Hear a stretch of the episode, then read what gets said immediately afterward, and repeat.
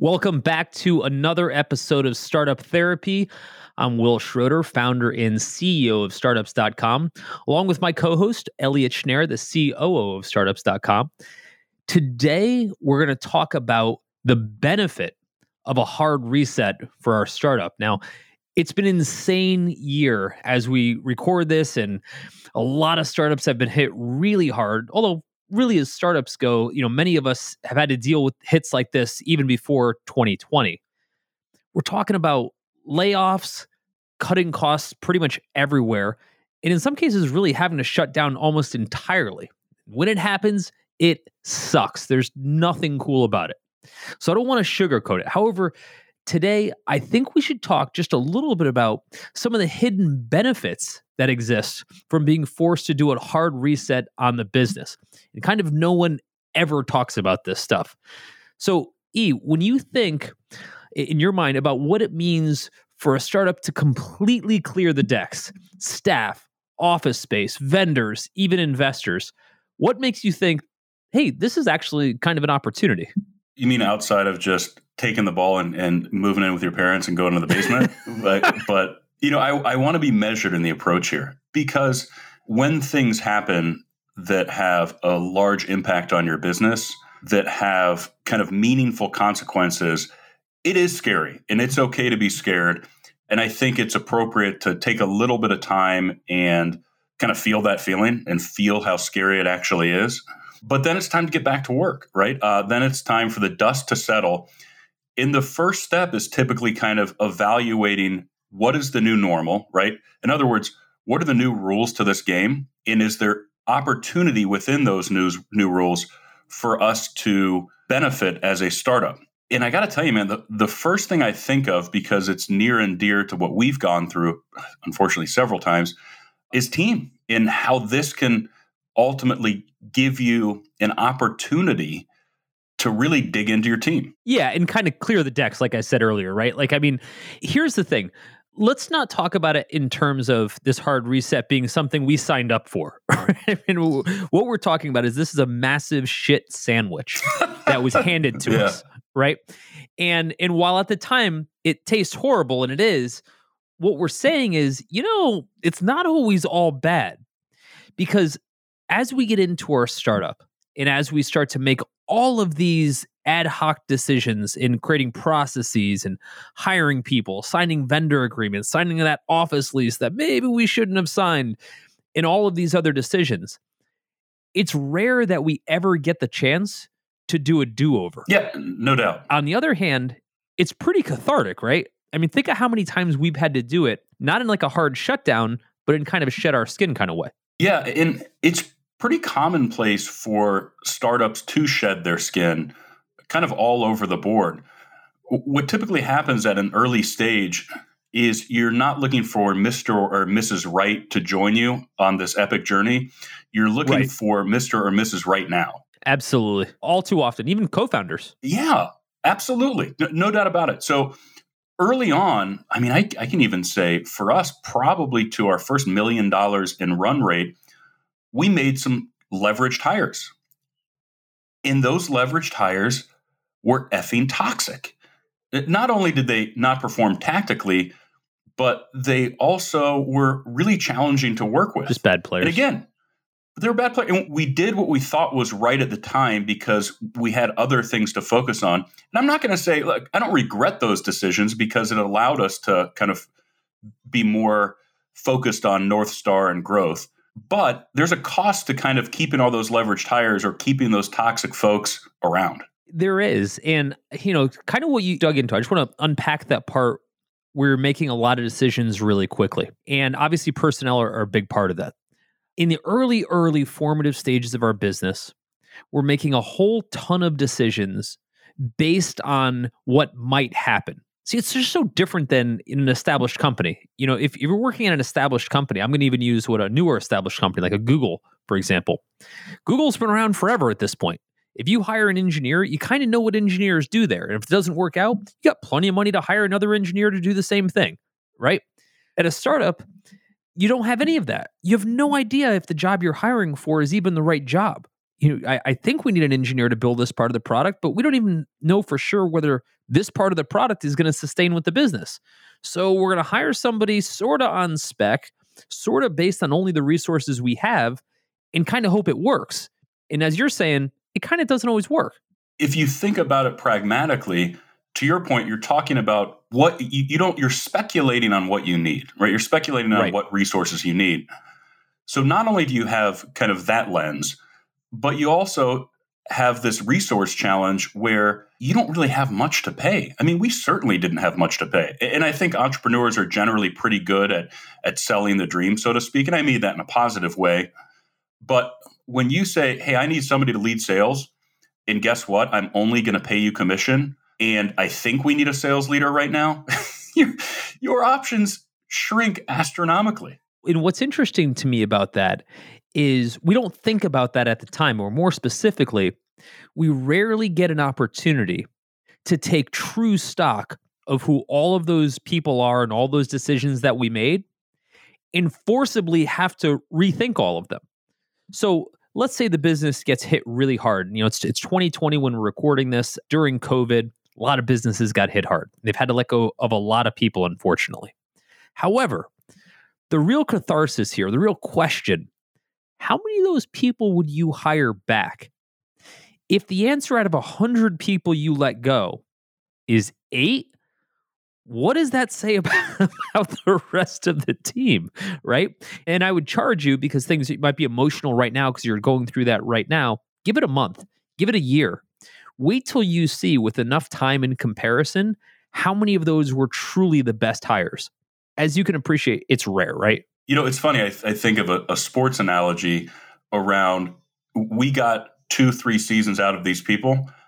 And would we sign them to an extension, right? Would we sign another contract? Now, it doesn't work 100%. like that in the real world, but that's the reality. We got to see these people in their spots interacting with the team. And I got to tell you, in a lot of cases, again, we're just moving so quickly, and the, the cost to downsize in good times and the focus to downsize in good times is a bit of a challenge.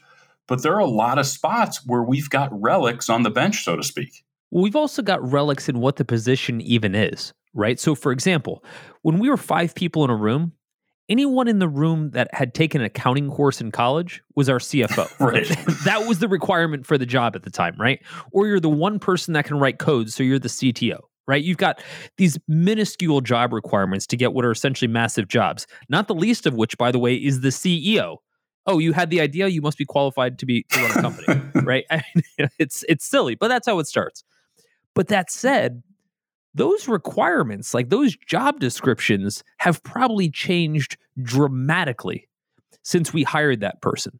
In which case, Jeff, who is our CFO because he was the one person that took an accounting class, could not possibly get a CFO job anywhere else, right?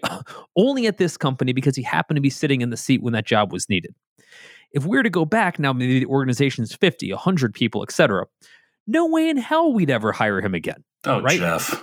Yeah, poor Jeff, you know, because the job outgrew Jeff, right? It happens all the time, especially in a fast growing startup. So part of the benefit to that hard reset is saying, okay, you know, when that job comes up again, we're going to look at what the current version of the job is, not the historical version that somebody grandfathered themselves into.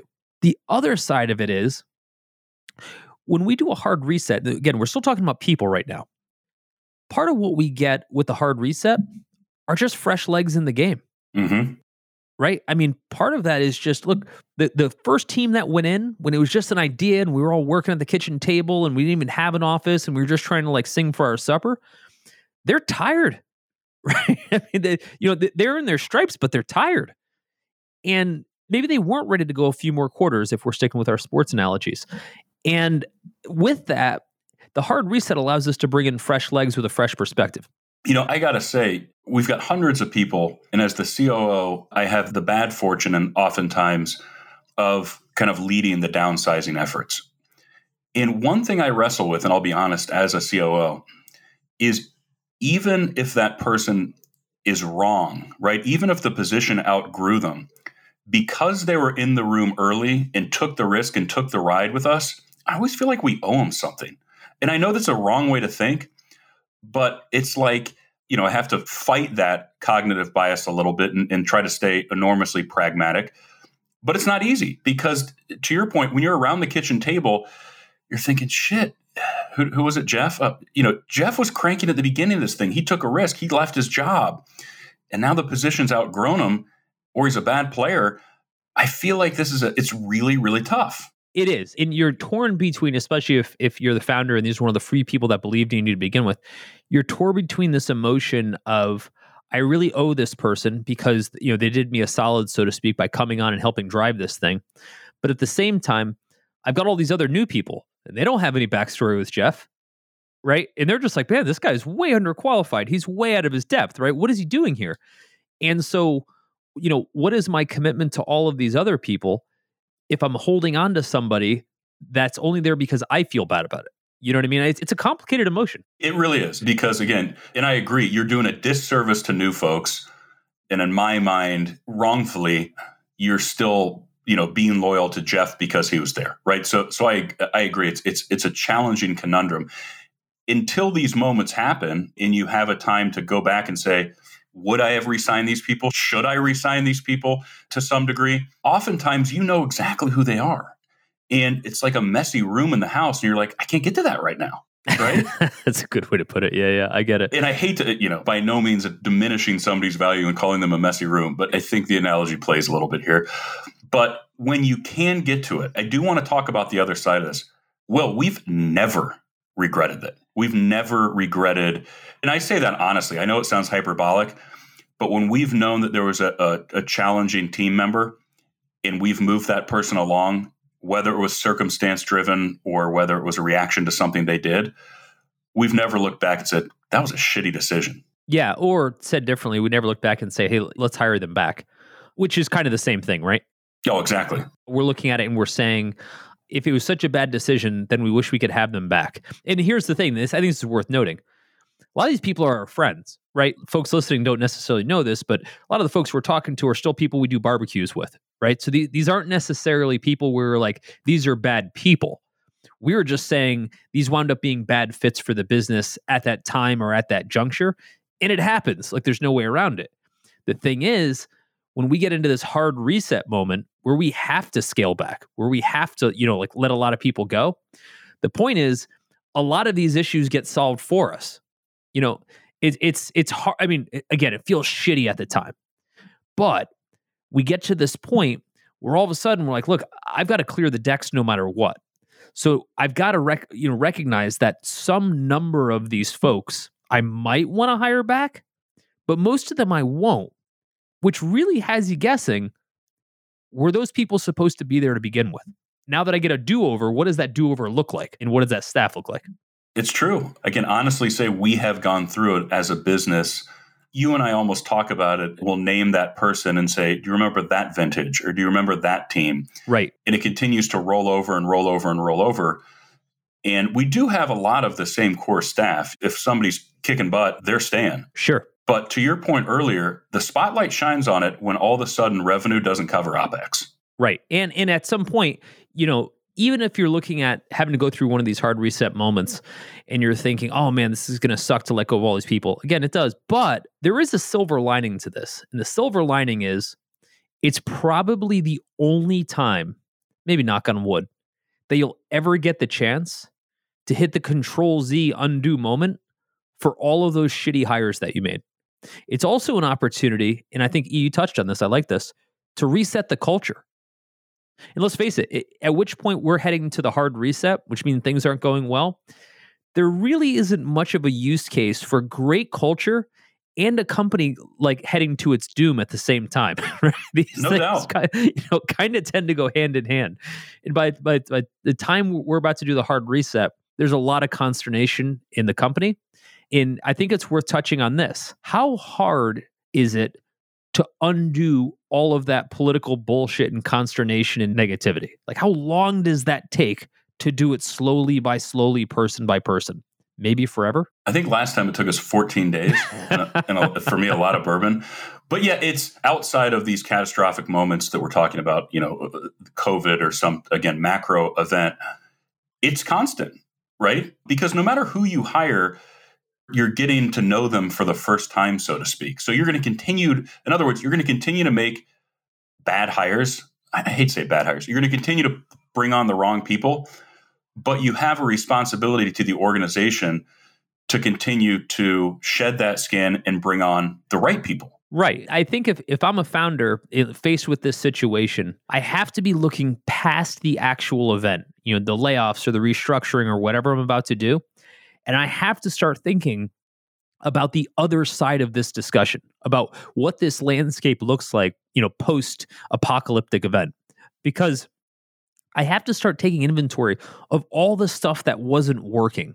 Again, culturally, organizationally, staff wise, OPEX, whatever, and say, now that we know what we know now, how do we build a whole new org that's completely different, you know, and be able to kind of shed and reset instead of just being 100% focused on the fact that we're going to have to, you know, let go of a bunch of people and, and go through a tough time. I think seeing the other side of it matters. And I'll give you an example because, again, we're in 2020 when we record this. Airbnb, when COVID hit, my numbers might be off here. I didn't research this. I'm thinking off the top of my head. I want to say they let go of 7,000 people. And now, now, obviously, when COVID hit, their business came to a standstill. So understood. But also remember, they were planning on going public at that moment, right? I mean, it was it was such a a 180 from where their momentum was. And now they're, uh, as it stands right now, it's uh, mid November of 2020. Uh, they're in queue to go public again. Think about what's going through that CEO's mind, in the team's mind, knowing they're heading into full apocalypse for their for their business and no idea when they're going to come out of it thinking to themselves we still have a great business we still have a great idea maybe this is a good time to kind of recast who the mm. staff is what initiatives we were working on you know maybe as as awful as all of this sounds there is an opportunity here to build the v2 of our business with the hindsight of everything we just learned because short of that event how the hell would they have been able to reset 7,000 people? It would have never happened. Right. And I commend, you know, Brian Chesky for helping get them through that. Be, again, because they were they were uniquely positioned in the wrong way for COVID. I mean, they and WeWork, right? It's just a, a right. catastrophic problem. And I give him credit that he's been able, and I'm sure his team has been able to to effectively downsize and lead back out of this and and go back after this the IPO opportunity.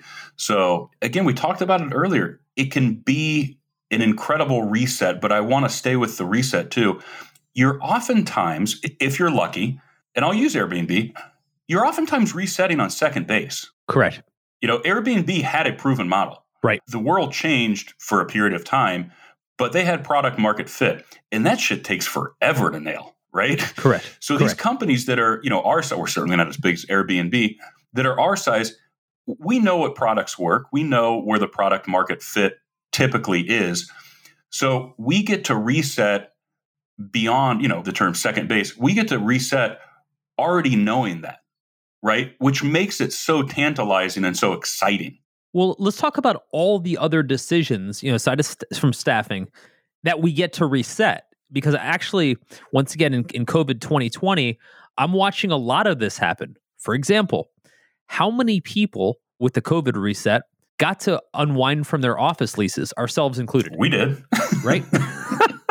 I was talking to a founder last week, and he said that he had a uh, an office space that he was spending one hundred and fifty thousand dollars a month for, that he was able to just walk away from, and and he owns the business, so it wasn't a funded company, meaning that's his money.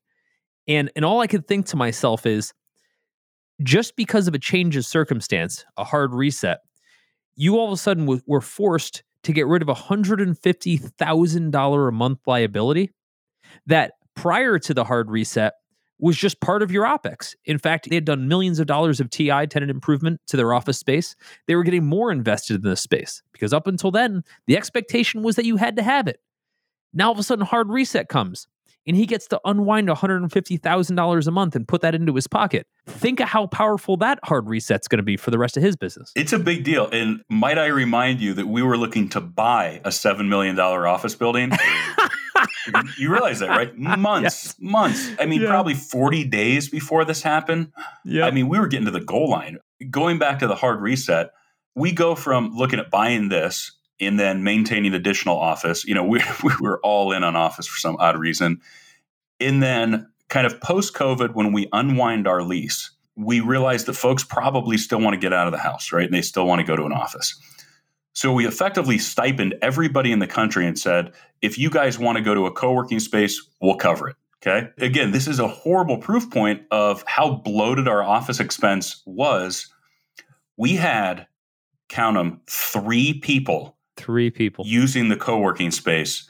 And we were about to spend $7 million effectively to accommodate those three people.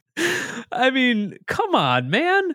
But it's fascinating to me because given current momentum, and I want to zoom in on this for a second. Given current momentum, we always think that the decisions we're making and the timing of those decisions make sense. At no point with given the momentum of hey, companies growing more office space, you know, big is good, would we have ever stopped and said, hey, what about the opposite? What about no office space and we just send everybody home for good? Right. It would never occurred to us right. to say that, right? And hell, we're recording an episode on this, so it's it's not like we don't think about this stuff. And so this hard reset that is COVID is forced upon us. And at first, it was a bit heartbreaking. You know, I remember like moving out of our office and we'd been there almost 10 years and thinking, man, you know, what a moment in time. And I was sad about it.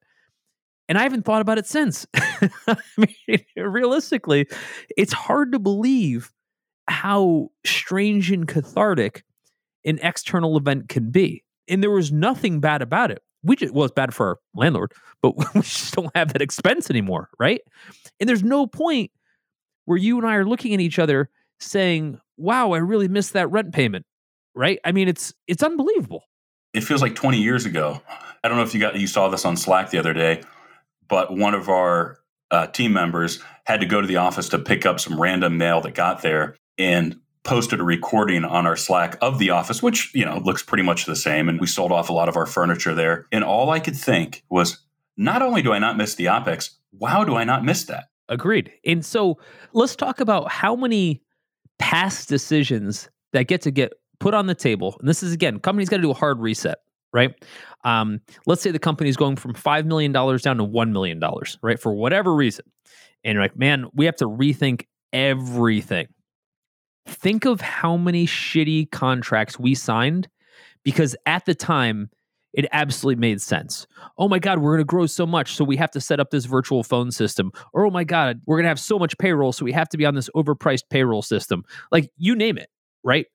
When we bought a whole bunch of other startups, when we were going through the M&A process in the early days of startups.com, I got to see all of these decisions firsthand. And we were talking mostly to funded companies. So here's what it looked like. We've got this great idea we just took on a ton of funding from a bunch of venture firms.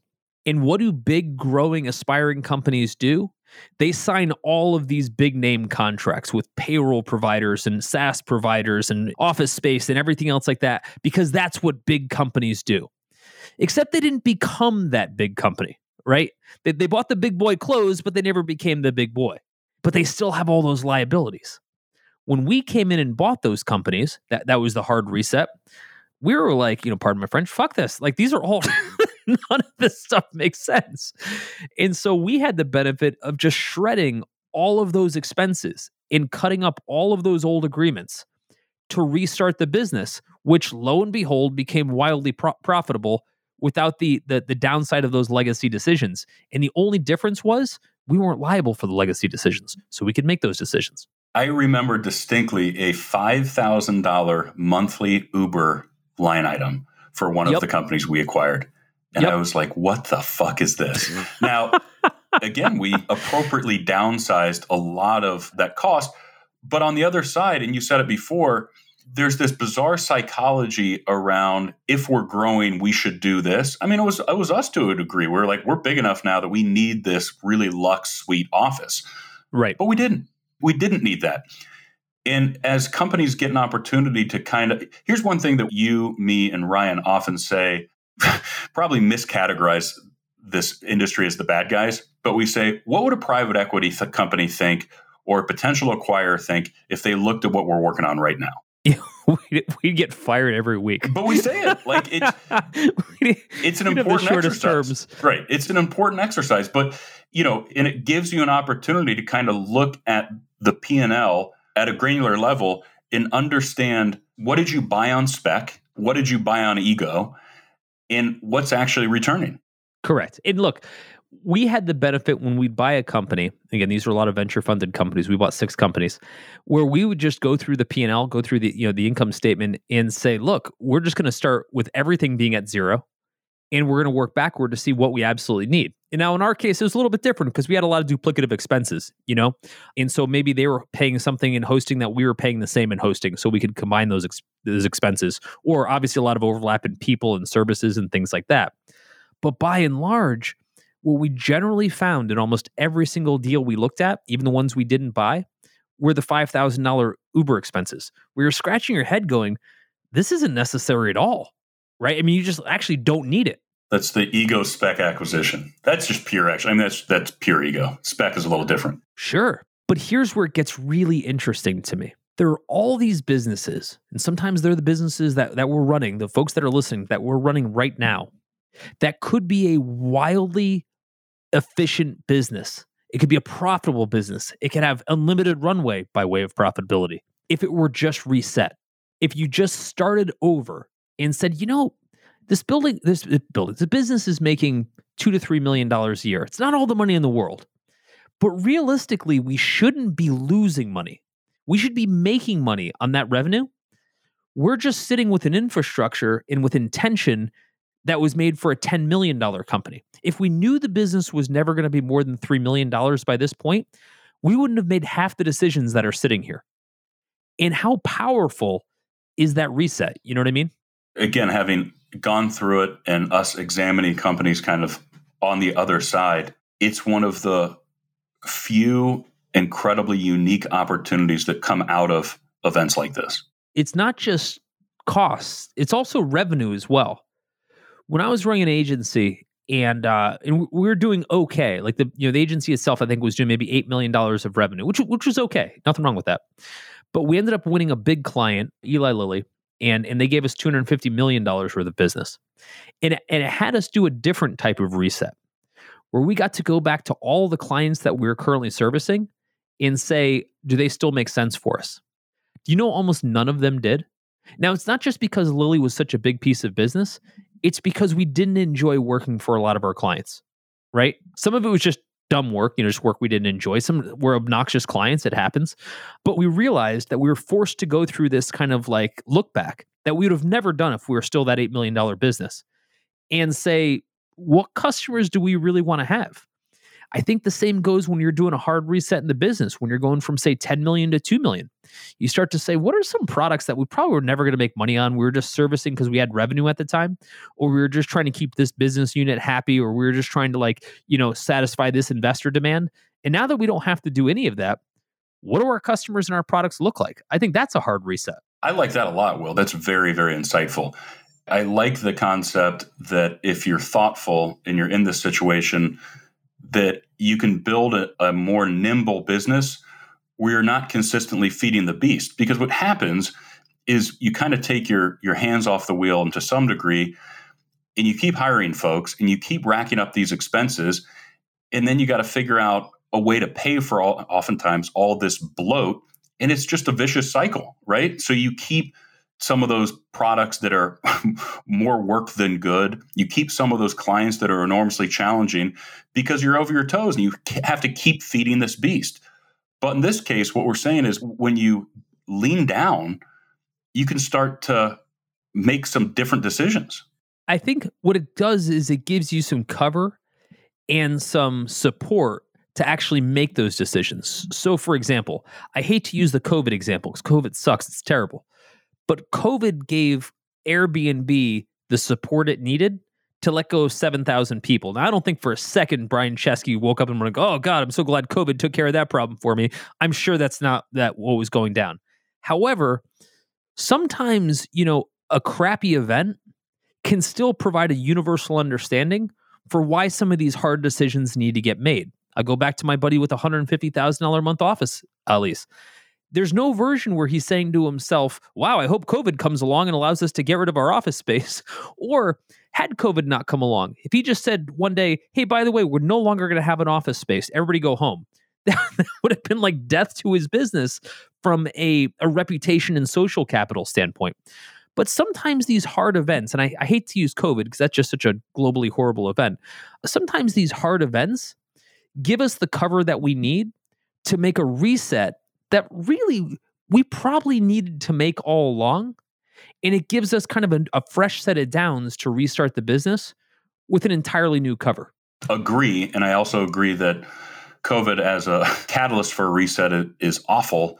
But what you're really saying is it's a Trojan horse. Let's not use COVID. Let's pretend it was something else. But you do need that Trojan horse to come in in certain situations to be able to make those decisions big enough, decisively enough, and quickly enough without kind of disrupting the status quo, so to speak. Yeah, I agree. And, and I think that, like, you know, in some cases, you know, take COVID off the table, like you're saying, sometimes you just lose a big client, right? It, it's that simple. You know, when we won the big Eli Lilly client at the agency, we always, you know, had our Ragnarok moment where we were afraid they were going to call and it was, it was going to be the end of Asgard. And so, uh, that happens happens all the time you know big clients get lost or an investor pulls out or there's some cataclysmic event that runs beyond your control in some way but it forces a massive decision. And i think when we talk to founders about going through those moments it's really important that we coach them to think beyond this problem because at the time you're so consumed by it. All you can think about is letting people go and the hardships and what's going to happen next etc and again it's all awful. But if you're really a ninja about this you start to say yes 100% this is all awful.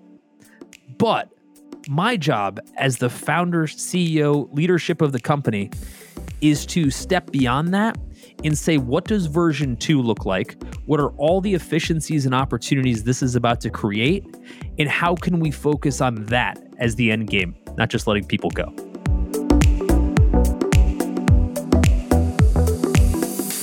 That's a wrap for this episode of the Startup Therapy Podcast. This is Ryan Rutan on behalf of my partner, Wil Schroter, and all the Startups.com family, thanking you for joining us. And we hope you'll continue to join us. Be sure to subscribe, rate, and comment on iTunes or wherever you love to listen to Startup Therapy. You can find all of our episodes at startups.com slash podcast. If you're looking for more amazing resources to launch or grow your startup, be sure to head to startups.com and check out Startups Unlimited. It's everything we have to offer, from our online university to our amazing community of experts and founders, and even all the tools we've built like BizPlan, Fundable, and LaunchRock. It's everything a founder needs. Visit startups.com slash begin. That's startups.com slash B E G I N. You'll thank me later.